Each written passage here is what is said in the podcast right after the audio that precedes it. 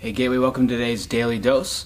We're in the middle of a series reflecting on our 10 commitments that we've made in King Jesus 2020. And so today I'm going to talk about what is the 8th commitment, that is justice. And so I'm just going to read it and then we'll dive in. Justice. I commit to pursuing justice as I engage in public life and allowing Scripture to shape my concept of justice.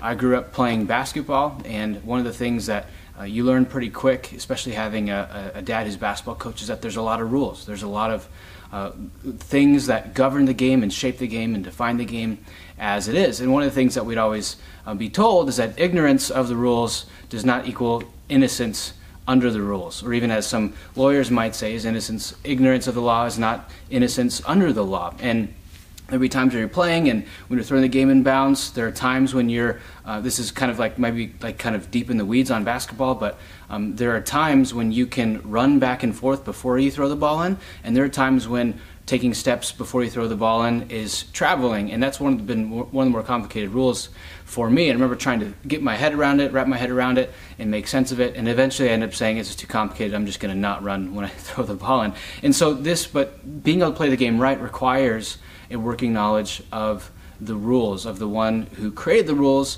and who oversees the rules. And so if you want to play basketball correctly, and if you want other people to be able to play basketball correctly, or you have to understand the rules. And this idea of rules is behind the biblical word for justice.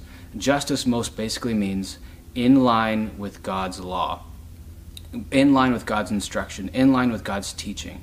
And when we understand God's law right, we're not seeing it as a list of abstract principles, but rather we're seeing God, who is the creator of the universe, explaining to us how the universe best functions. What are the conditions that enable people to flourish as much as possible? Jeremiah 29:7 says that we're called to seek the welfare of the city. Well, who defines welfare?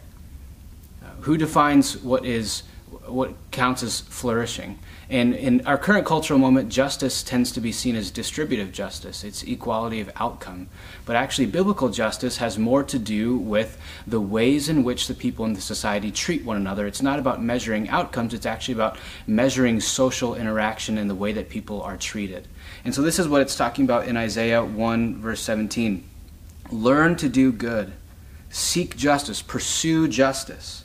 Correct oppression, bringing justice to the fatherless, and plead the widow's cause. This idea of the fatherless and the widow, that we are called to do justice even to the most vulnerable in society. And so the people who we are prone to doing not justice to are the people who we are prone to getting away with it with.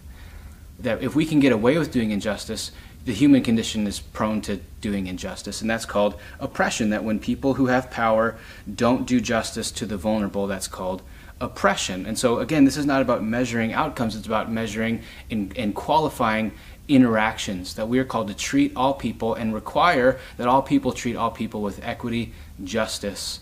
And so it's way more about opportunity than it is about outcome. So as we think through justice, we want to make sure that our definition of justice, our definition of welfare, is rooted in God's design, it's rooted in creation, it's rooted in the fact that God gets to define flourishing, God gets to define justice, and God gets to define welfare.